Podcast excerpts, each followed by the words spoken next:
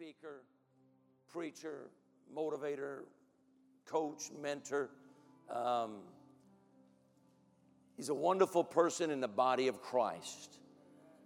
And I believe this morning God is going to speak through him and speak a word into our lives here at Sanctuary Church. Every now and again, we need to just adjust and let, let the anointing that is around come in and speak to us. Amen. So, would you just open your heart and would you give a wonderful, warm welcome to Dr. Dave Martin as he comes and ministers God's word?